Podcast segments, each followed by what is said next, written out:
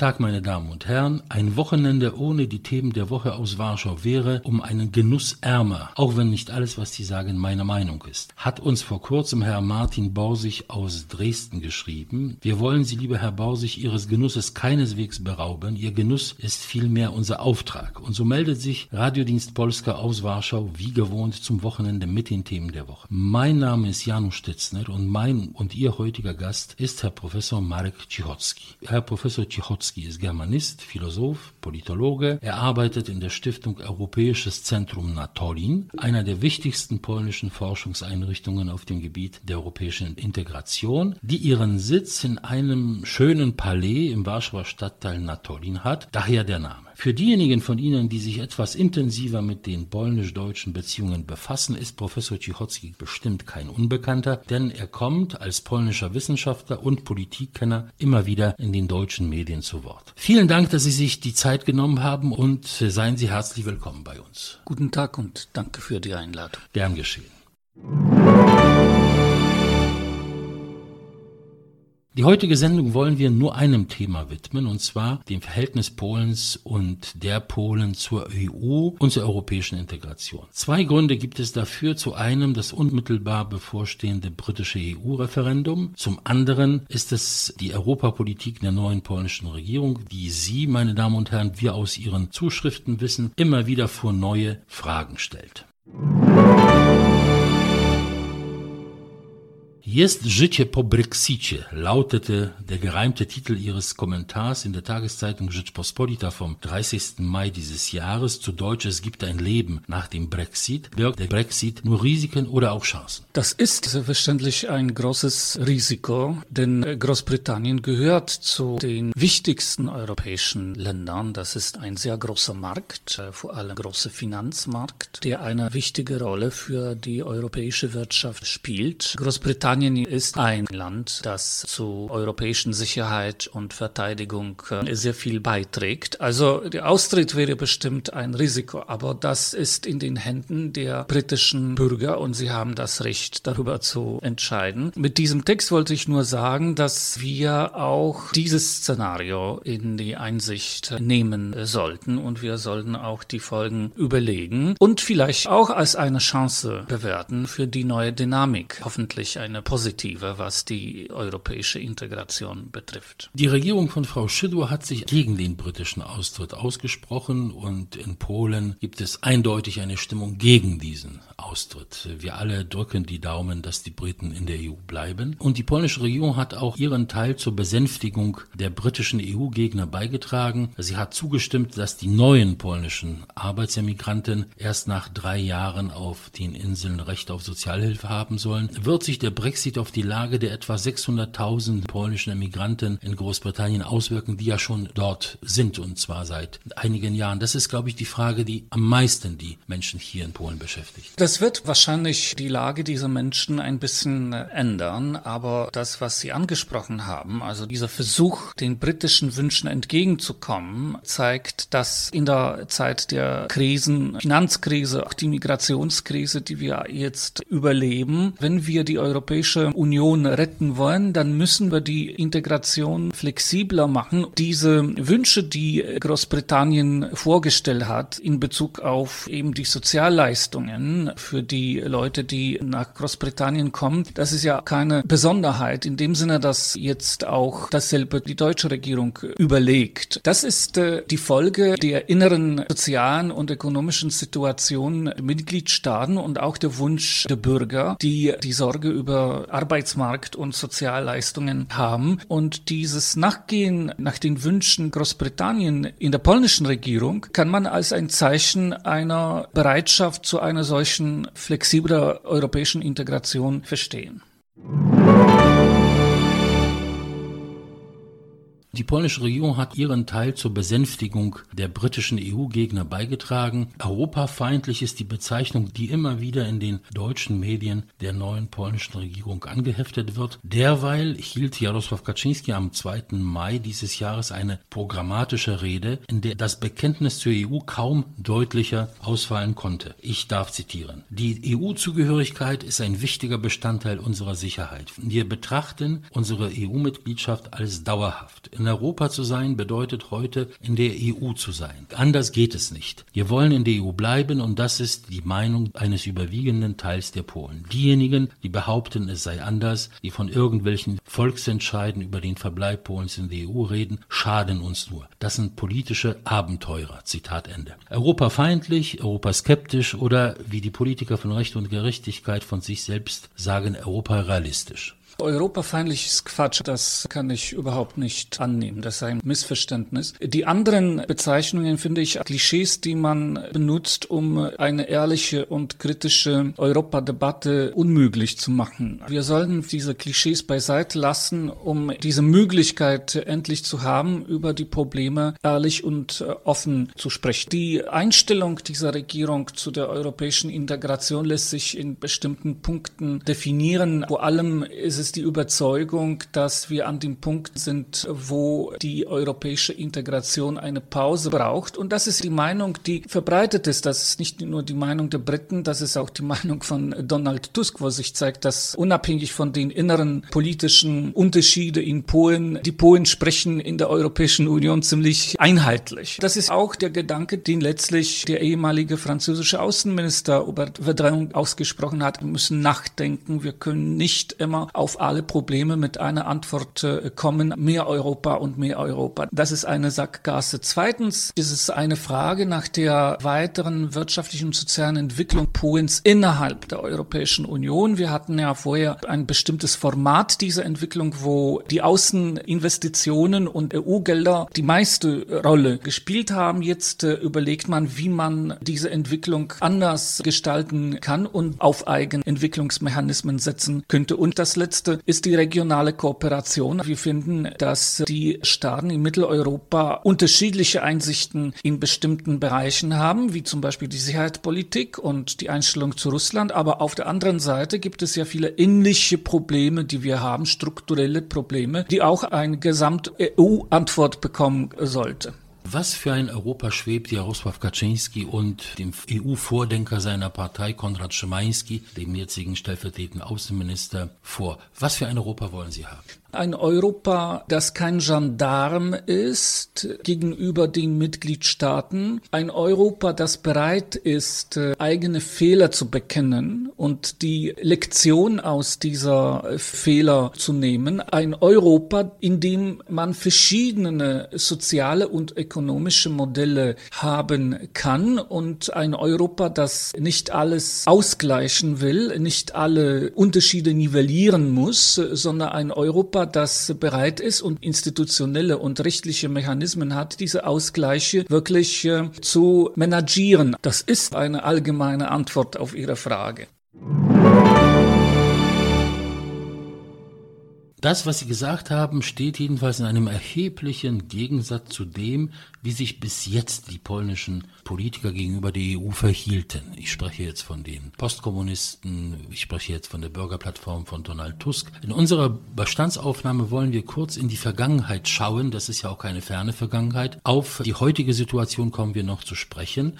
Um die Jahrtausendwende wurde die EU für die polnischen politischen Eliten, so mein Eindruck, allen voran für die Postkommunisten unter Staatspräsident Kwaśniewski und Ministerpräsident Leszek Miller, die um das Jahr 2004 regierten, geradezu zu einem Eldorado zu einem Land der Träume, einem sagenhaften Goldland. Donald Tusk, seit 2007 Ministerpräsident, schloss sich meiner Ansicht nach auch dieser Richtung an. Sie alle meinten, dass viele EU-Geld, gepaart mit EU-Richtlinien, weise den angeblich einzig wahren, schnurgeraden, mühelosen Weg in die Moderne. Als das Ziel 2004 erreicht war, also Polen ist die EU beigetreten, verkündeten diese Politiker und die ihnen nahestehenden Medien mehr oder weniger das Ende der Geschichte, das Ende der Transformation, den Beginn des sorglosen postpolitischen Lebens, in dem es nichts weiter zu tun gibt, als das EU-Geld auszugeben, fleißig die EU-Richtlinien umzusetzen, sich dem Geldverdienen, dem privaten Glück und dem Grillen im Garten und auf dem Balkon zu widmen und große Teile der polnischen Gesellschaft wirklich müde der Entbehrungen im Kommunismus und müde der Wirren der Transformationszeit. Lechzend geradezu nach mehr Konsum, nach etwas mehr Stabilität, danach wenigstens ein bisschen bisschen so wie im reichen Westen zu leben, haben das gerne geglaubt. Was Sie gerade gesagt haben, wäre eine große Veränderung zu dem, was wir noch vor wenigen Jahren hier hatten. Ich sehe hier mehr Nuancen. In den 90er Jahren ja. Also das überrascht mich nicht, dass die Postkommunisten die EU als Eldorado gesehen haben und dargestellt haben. Sie wollten damit der Vergangenheit entfliehen. Das war klar und verständlich. Auch die Architekten der Transformation wie Leszek Balcerowicz brauchte dieses Bild der Europäischen Union, der polnischen Mitgliedschaft als ähm, einen ruhigen Hafen, um die Transformation zu legitimisieren in Polen. Aber wenn man schon die vorherige Regierung von Donald Tusk vergleicht, da ist dieses Bild ein bisschen mehr komplizierter, denn Tusk war sehr pragmatisch eingestellt und er hat verstanden, dass die Mitgliedschaft in der Europäischen Union eine große Chance ist äh, für Polen. Aber er war meiner Meinung nach dessen vollkommen bewusst, äh, dass äh, das zu Ende kommt. Also dieses Bild ist differenzierter und diese Unterschiede sind ja nicht so einfach, dass diese Regierung jetzt ist sehr kritisch und will Polen von der Europäischen Union isolieren und die vorige Regierung war europafreundlich.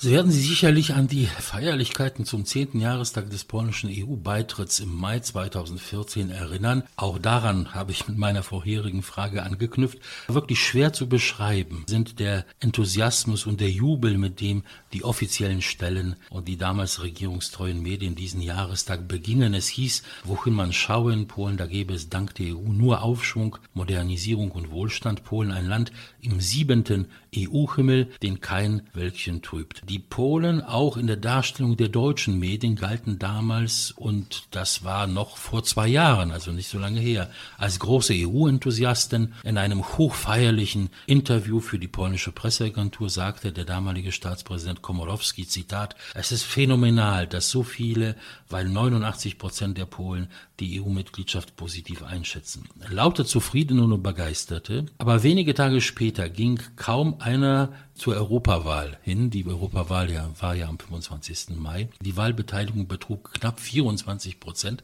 Wie passt das zusammen? Das passt ja vollkommen zu dem gesamteuropäischen Bild. Das ist ja auch das Problem der anderen Mitgliedsländer, diese sehr niedrige Beteiligungen an Europawahlen. Generell sehen sich Polen als Teil der Europäischen Union und wollen nicht äh, irgendwohin weggehen. Deswegen sind sie erschrocken von dem, was mit den Briten passieren kann. Aber sie sind ja auch realistisch in äh, bestimmten Aspekten der europäischen Integration. Und sie sehen auch, dass zum Beispiel Europäisches Parlament keine wahre demokratische Repräsentation der Bürger der Mitgliedstaaten ist, dass sich diese Legitimierung und Repräsentanz eher auf der Ebene der nationalen Parlamente realisiert. Und das ist ähm, eher eine realistische Bewertung einer europäischen Institution als ein Zeichen eines Misstrauens gegenüber der Europäischen Union als Projekt. Mein Eindruck ist, dass bei der polnischen Bevölkerung nicht ein gedankenloses Ja, sondern eher ein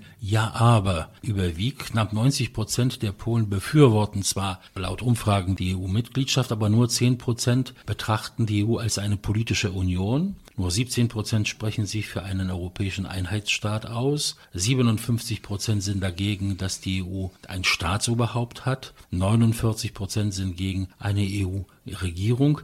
Etwa 60 Prozent sagen, die europäische Integration sei weit genug gediehen und sollte nicht mehr weitergehen. 75 Prozent lehnen die Einführung der Euro-Währung in Polen ab. Auf der anderen Seite stehen meistens nicht Befürworter dieser Lösungen, sondern überwiegend Menschen, die sagen, ich weiß nicht. Also Leute, die sich für Politik wenig interessieren wahrscheinlich und keine Meinung haben. Die politische Unabhängigkeit und die Selbstständigkeit innerhalb der EU scheinen den Polen mehrheitlich doch sehr wichtig zu sein. Und da scheint mir auch die neue Regierung auf diese Erwartung zu antworten mit ihrer Politik.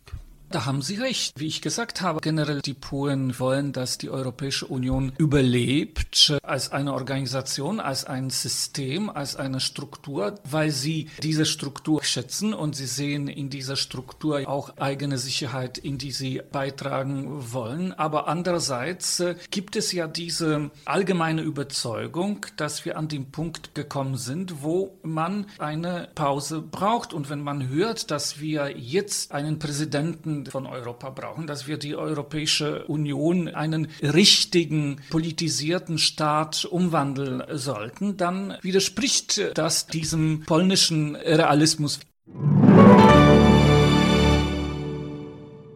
Kann man also sagen, und das werfen uns ja viele im Westen vor, dass im Grunde die Polen die EU nur als eine Modernisierungsagentur betrachten und damit hat sich's. Gerade im Zuge der Emigrantenkrise, die im letzten Sommer ausgebrochen ist und der polnischen Weigerung, Emigranten aufzunehmen, wird uns in Deutschland und anderswo direkt ins Gesicht gesagt, ihr wollt nur Geld von der EU, aber keine Verpflichtungen übernehmen. Wie gehen Sie als Experte mit diesen Vorwürfen um? Es gibt diese Neigung äh, in deutschen Debatten über europäische Integration, dass die neuen Mitglieder, und Polen ist das größte, in dieser Gruppe sich nur für das Geld interessieren. Offensichtlich interessieren wir uns auch für Geld als Hilfe für die Modernisierung äh, des Landes. Polen war infolge der 50 Jahren des Kommunismus unterentwickelt und in einem sehr schlechten Zustand, was die Wirtschaft und Infrastruktur angeht, am Ende dieses Kommunismus. Und äh, ich sehe nichts Besonderes darin, dass man in diesen letzten zehn Jahren nachholen wollte und äh, dass man erwartete, dass die Mitgliedschaft äh, in der Europäischen Union ja auch mit Geld verbunden ist. Aber ich möchte damit sagen, dass das eine sehr eindimensionale Sichtweise ist. Ich möchte erinnern, dass Polen sehr viel zu der Europäischen Union beiträgt. Anerkennen wir die Tatsachen, Polen kontrolliert und sichert äh, ein großer Teil der östlichen EU-Grenze. Grenze. Das ist jetzt eine sehr sichere Grenze, vielleicht die sicherste, die wir haben in der Europäischen Union. Polen hat ja dazu beigetragen, dass äh, die ganze Transformation in Osteuropa mit Konflikten wie in den letzten besonders Jahren gegangen ist, aber doch insgesamt als äh, eher eine friedliche Entwicklung gesehen werden kann. Polen trägt wesentlich zu der militärischen und auch zivilen Sicherheit seinen westlichen Nachbarn Jahren bei, vor allem den Deutschen. Selbstverständlich, Polen nimmt, äh, was äh, Polen kann äh, von der europäischen Integration, aber ein Bild, wo Polen nur nimmt und nichts gibt, ist fundamental falsch. Im Februar 2013 sprach der damalige Ministerpräsident Tusk vom glücklichsten Tag in seinem Leben, als die Brüsseler Verhandlungen über den neuen EU-Haushalt zu Ende gegangen sind und er verkünden konnte, Polen sei natürlich dank seinen Bemühungen der größte Nutznießer von EU-Geldern und bekommt insgesamt etwa 106 Milliarden Euro aus dem neuen EU-Haushalt. Unvergessen die Bilder aus Brüssel, wo er eine Torte anschnitt mit einem großen Messer, die drapiert war mit EU scheinen. Es war damals ein wichtiges Propagandaelement der Regierung. Es hörte sich alles wunderbar an, aber bei genauerem Hinsehen reduziert sich dieser Erfolg auf ein Normalmaß. Gewiss, Polen bekommt das meiste Geld, aber leider nur deswegen, und das müssen wir immer wieder unterstreichen, weil es das größte und bevölkerungsreichste Land unter den ärmsten EU-Ländern ist. Deswegen das Geld steht ihm zu, nach den EU-Regularien. Noch ärmer sind nur Lettland, Rumänien und Bulgarien. Und jetzt die Frage, wir sind zwölf Jahre Mitglied der Europäischen Union und in dieser Reihenfolge der Staaten hat sich eigentlich nichts geändert. Das heißt, die Aufholjagd mit der West-EU, die uns ja die EU-Mitgliedschaft erleichtern sollte, dauert zwar an, die Verbesserung ist eindeutig zu sehen, aber im Grunde ist die Hackordnung des Wohlstandes, des Bruttosozialproduktes pro Kopf auf allen Tabellen immer noch dieselbe. Ich würde das ein bisschen bestreiten. Es ändert sich äh, vielleicht nicht immer wegen dieser finanziellen äh, Fonds in der Europäischen Union. Es hat sich äh, die Situation vor allem deswegen geändert, weil manche EU-Länder aus der Gruppe der älteren Mitglieder in dem Süden wegen der Krise einfach zurückgefallen sind in der Entwicklung. Und so ist jetzt Polen nicht mehr das ärmste Land, auch in dem Vergleich zu den älteren Mitgliedsländern. Aber auch die die äh, Fonds die spielen schon eine Rolle, die verursachen eine Änderung, die ist nicht ausgeglichen und das ist ein Problem der polnischen Entwicklung. Es gibt Regionen, die sich sehr schnell und gut entwickeln und zum Beispiel Warschau wird bestimmt äh, nicht von allen Fonds Nutzen machen können, weil Warschau eine zu reiche Stadt ist. Gleichzeitig gibt es Regionen, die, wie gesagt, äh, weiterhin arm sind. Aber das ist nicht unbedingt nur die Frage, wie effizient diese Fonds sind, sondern das ist die die Frage der, der nationalen Politik, wie man diese Fonds äh, benutzt und äh, ob man äh, eine ausgeglichene Entwicklung im Lande hat oder eher diese selektive Entwicklung, die bis jetzt das größte Problem in Polen war.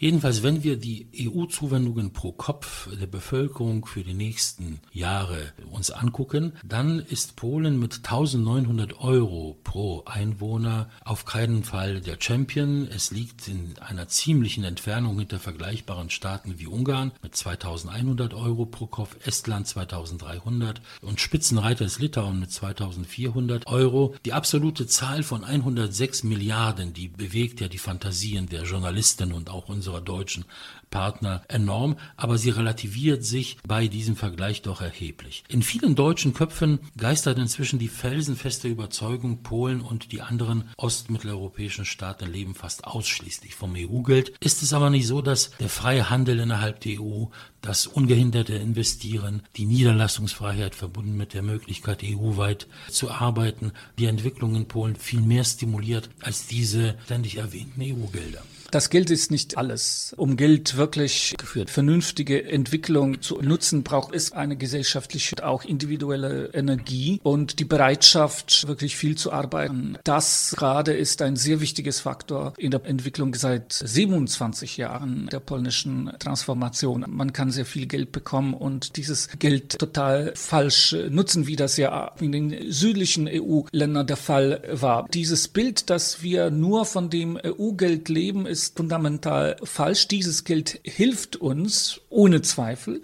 Aber das Wesentliche ist diese gesellschaftliche Unternehmensenergie, diese Mobilität und diese Bereitschaft, etwas Positives zu tun.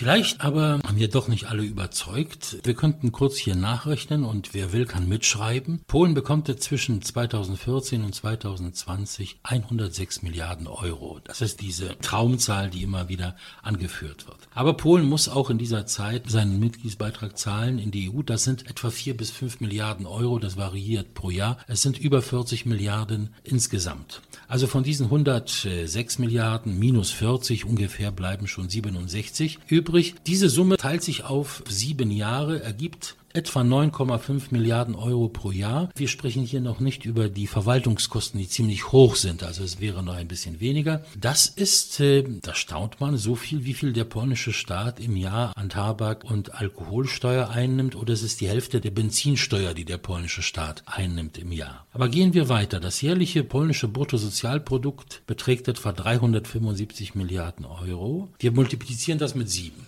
ergibt eine gigantische Zahl von 2 Billionen 625 Milliarden Euro. Und diesen 2 Billionen 625 Milliarden stellen wir jetzt diese 67 Milliarden gegenüber in sieben Jahren. Wir kommen alles in allem auf etwa drei Prozent des polnischen Bruttosozialproduktes, das das EU-Geld ausmacht. Das Fazit dieser Berechnung kann also nur lauten, die EU-Gelder bilden nicht die wichtigste Grundlage der wirtschaftlichen Entwicklung Polens. Wie wichtig sind die EU-Mittel für Polen und wie viel von ihnen bleiben dauerhaft im Land? Denn auch noch das ist ein Problem. Stimmt das, dass von jedem Euro EU-Geld, das zu uns kommt, bis zu 70 Cent wieder in die Geberländer abwandern, weil sie Ausschreibungen gewinnen, weil sie Technologie liefern, weil sie Material, Halbzeug liefern und so weiter und so fort? Ich glaube nicht, dass solche genau genaue Berechnungen möglich sind, weil wir doch in einer Welt leben und das ist ja auch die Idee der europäischen Integration, wo man nicht so genau teilen kann, was bleibt wo. Das ist sehr flüssig alles und auch besonders diese finanzielle Transfer. Ohne Zweifel, diese Gelder spielen eine wesentliche Rolle in der polnischen Entwicklung. Aber wir können nicht vergessen, dass besonders in den strukturellen Projekten das Geld aus der EU muss ausgeglichen sein mit eigenen öffentlichen Geldern. Das muss eine Gegenfinanzierung. Ja, geben. genau. Das ist nicht nur, dass die Europäische Union hier beiträgt. Das ist äh, ausgeglichen mit eigenen Beitrag. Und sicherlich, es gibt viele Gewinne, die unsere Partner durch die polnische Entwicklung äh, haben. Das sind zahlreiche Firmen aus den anderen Mitgliedsländern. Hier spielt Deutschland eine erhebliche Rolle. Deutschland ist ein großer Gewinner der Erweiterung äh, der Europäischen Union von 2004. Das rückt immer noch nicht so klar und ausreichend ausreichend in das Bewusstsein vieler Deutscher. Die vielen ökonomische, politische, finanzielle Gewinne, die die Deutschen aus dieser Erweiterung haben.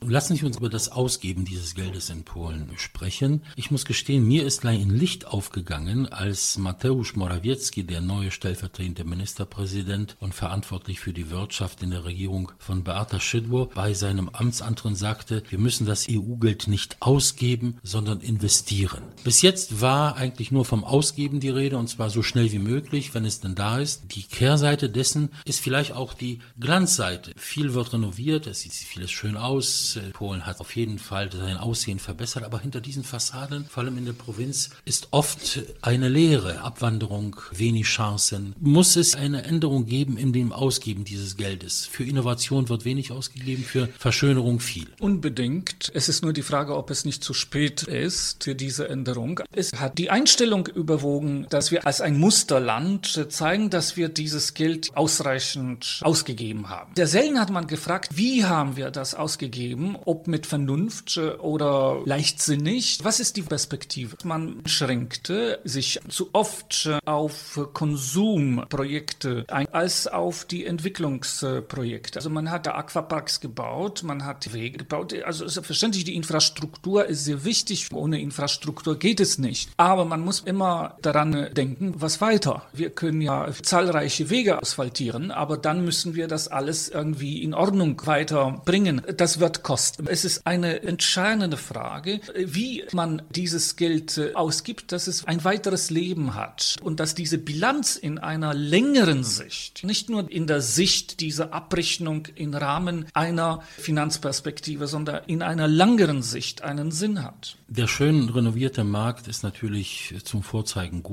Der Aquapark hilft auch dem Bürgermeister, die nächsten Wahlen zu gewinnen. Bestimmt. Aber es bleiben hochverschuldete Kommunen, denn die Eigenfinanzierung muss ja da sein. Viele der polnischen Kommunen sind heute nicht mehr kreditfähig. Das heißt, sie können die neuen EU-Gelder nicht mehr nutzen, weil sie sich so hochverschuldet haben. Hinter dieser Fassade steht aber keine Berufsschule, in die man hätte investieren müssen, mehr als in den asphaltierten Weg. Und mein Eindruck ist und mein Kritikpunkt ist, dass die Regierung Donald Tusk und die Kommunalverwaltung der Bürgerplattform die ganze Zeit diese Gelder als ein politisches Argument angewandt haben. Das war ja dieser Stolz, wir geben es aus, aber die Art des Ausgebens war ja, wie wir sehen, nicht besonders vernünftig. Das ist eine Versuchung, der keiner Politiker entgehen wird. Der Vorwurf ist richtig, aber die Politik hat eigene Logik. Das Problem ist, dass man bei dem Ausgeben wirklich kein strategisches Nachdenken hat. Was wird damit passieren nach 10 oder 15 oder 20 Jahren? Das ist genau das Problem, das von Morawiecki angesprochen worden ist. Der EU-Haushalt sollte dazu dienen, dass sich die Länder gut entwickeln können in einer längeren Sicht, dass die Leute neue Möglichkeiten haben, neue Kenntnisse und auch neue Berufe, innovativ auf dem Markt agieren können und nicht nur die Projekte abrechnen und neue Anträge stellen. Jedenfalls ist hier eine gewisse Chance vertan worden. Und wenn Sie sagen, kein Politiker widersteht der Versuchung, aber konkrete Politiker haben in jener Zeit regiert und sie tragen die Verantwortung. Kommen wir noch zu der Euro-Währung. Die Begeisterung für die Einführung des Euro seitens Donald Tusk, später Staatspräsident Komorowski, ist ihnen zum Teil zum Verhängnis geworden. Die Polen sind sehr skeptisch, was den Euro angeht. Staatspräsident Komorowski hat ja ständig wiederholt, wir müssen den Euro einführen. Die neue Regierung hat das Projekt eindeutig aufs Eis gelegt. Die meisten Polen sagen zu Recht. Was die gesellschaftliche Perspektive angeht, zwei Faktoren waren hier wichtig für diese zunehmende Abneigung Zuneigung, äh, das, was mit Griechenland geschehen ist, was mit einem schwachen, nicht gut äh, vorbereiteten Land äh, passieren kann in einem System der gemeinsamen Währung. Und zweitens, die Politik von Brüssel hat ja dazu beigetragen, dass die Polen gedacht haben, aha, wenn wir Probleme bekommen, dann werden wir auch so instruiert wie Griechenland, Irland oder Portugal. Vielleicht war es auch, dass mit der Mitgliedschaft in der Währungsunion Polen auch finanziell haftbar wird für die Sanierung Griechenland Bilanz und erhebliches, wie die Slowaken, die ja viel ärmer sind als Griechenland, wird zahlen müssen. Und zweitens ist die Beobachtung, dass unsere Nachbarländer, die den Euro übernommen haben, Slowakei, Litauen, einen deutlichen Preisanstieg erlebt haben. Früher war vor allem Slowakei ein Land, das für uns billig ist. Heute kommen die Slowaken und Litauer massenweise zu uns, um preiswert einzukaufen. Auch eine Preiserhöhung von zwei, drei, fünf Prozent ist bei den Einkommen, die in Polen sind, bei Leuten, die 2000 Zloty verdienen, wenn sie fünf, sechs Prozent Preiserhöhung hinnehmen sollen, ist das schon sehr viel. Alles in allem eine deutliche Absage an den Euro. Andererseits, polnische Wirtschaft ist äh, im großen Teil abhängig verbunden an Eurozone. Aber ist es nicht äh, so, dass wir gegenüber Euro Interesse verloren haben und dass wir uns hier einen britischen Isolationismus zur gemeinsamen Währung äh, leisten können? Das nicht. Können wir so verbleiben, dass wir sagen, Euro als Stabilisator, solange Polen nicht den Euro hat und der Wechselkurs und das Abschwächen der Währung unserer Exporte erheblich fördern und auch unsere Wirtschaftsentwicklung? Wenn wir Bilanz ziehen und uns erinnern an das, was der Osterweiterung vorhergegangen ist. Eine gigantische Hysterie und Angstwelle, dass diese Ostländer die EU ruinieren werden. Die polnische Landwirtschaft, die Massen von Menschen, die den Arbeitsmarkt stürmen, die Kriminalität, die Westeuropa überfluten wird. Können wir im Nachhinein sagen, dass die Osterweiterung im Grunde ein sehr gelungenes und durchdachtes Projekt war, denn von all dem ist nichts eingetreten? Ohne Zweifel hat äh, die Erweiterung viel Gewinne mit sich gebracht äh, und kann äh, als Success Story beschrieben werden, obwohl das nicht eine verbreitete Meinung in äh, einigen EU-Ländern ist. Aber die EU ist viel größer geworden und viel komplizierter und jetzt sind wir wirklich an den Punkt gelangen, wo sich entscheidet, inwieweit die Europäische Union als eine institutionelle Struktur und auch als eine Wertegemeinschaft und Interessengemeinschaft diese Heterogenität als ein Ganzes halten kann. Das ist eine große Herausforderung und eine große Frage über die Zukunft. Wir müssen unseren deutschen Partnern auch sagen, durch die Osterweiterung ist die Bundesrepublik zu einem Binnenland der EU geworden. Die richtigen Probleme, die Krisenprobleme Osteuropa sind in weite Ferne gerückt und zwar hinter die polnische Ostgrenze und befinden sich nicht unmittelbar an der Oder. Viele wissen das, glaube ich, in Deutschland doch nicht so zu schätzen. Wie wird es mit Polen in der EU weitergehen? Wir haben das Problem einer heftigen Einmischung der EU in die innenpolitischen Angelegenheiten Polens. Die Europäische Kommission spielt nicht nur die Rolle des Anklägers, sondern auch des Richters zugleich, der befindet, ob wir was richtig oder falsch gemacht haben. Für viele Polen wirkt das alles abschreckend. Eine wachsende Skepsis gegenüber der Europäischen Union ist zu bemerken. Wie wird sich das entwickeln? Das teile ich, äh, diese Beobachtung, dass sich die Stimmung gegen der Europäischen Union allmählich ändern kann. Das äh, ist auch das Problem in ganz äh, Europa. Polen ist hier immer noch ein Beispiel einer positiven Einstellung zu der Europäischen Union. Dieser Konflikt, den Sie hier hervorgerufen haben, ist ein Zeichen einer Änderung in der Europäischen Union infolge der Krisen, von denen wir schon gesprochen haben. Die Krisen, so wie wir auf diese Krisen reagiert haben, haben dazu beigetragen, dass das ziemlich klare institutionelle Design in der Europäischen Union durcheinander gebracht worden ist. Niemand mehr weiß, wofür er verantwortlich ist. Und die Leute fühlen das. Ich weiß, dass die Parlamentarier in dem Europäischen Parlament davon fest überzeugt sind, dass sie das europäische Volk repräsentieren. Aber das ist nicht wahr. Und diese niedrige Zahl der Beteiligten Bewegung in den Europawahlen ist ein Zeichen, dass die Leute das ganz gut sehen. Was die Europäische Kommission angeht. Die Europäische Kommission sollte vor allem sich mit dem gemeinsamen Markt befassen und äh, bestimmt nicht Schichtsrichterrolle spielen und nicht sich über die Verträge stellen. Das finde ich total verfehlt. Und äh, eine Situation, in der eine Institution, die überhaupt keine demokratische Grundlage hat, sich als ein Schiedsrichter sieht in einem innenpolitischen Konflikt über die demokratischen Institutionen in einem Mitgliedsland finde ich total verirrend. Die Europäische Union braucht wirklich eine Pause, um sich umzusehen nach diesen vielen Stürmen, die wir in Europa haben und äh, mal darüber nachdenken, wie es weitergehen sollte. Haben Sie vielen Dank für dieses sehr aufschlussreiche Gespräch. Mein und Ihr Gast war Herr Professor Marek Cichocki. Ihre Briefe und E-Mails mit Lob, Kritik und Anregungen sind uns stets willkommen. Janusz Stitzner und der Radiodienst Polska verabschieden sich für dieses Mal aus Warschau. Auf Wiederhören, do usłyszenia.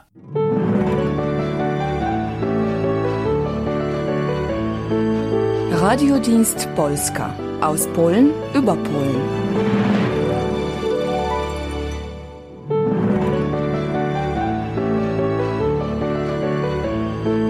Radiodienst Polska aus Polen über Polen.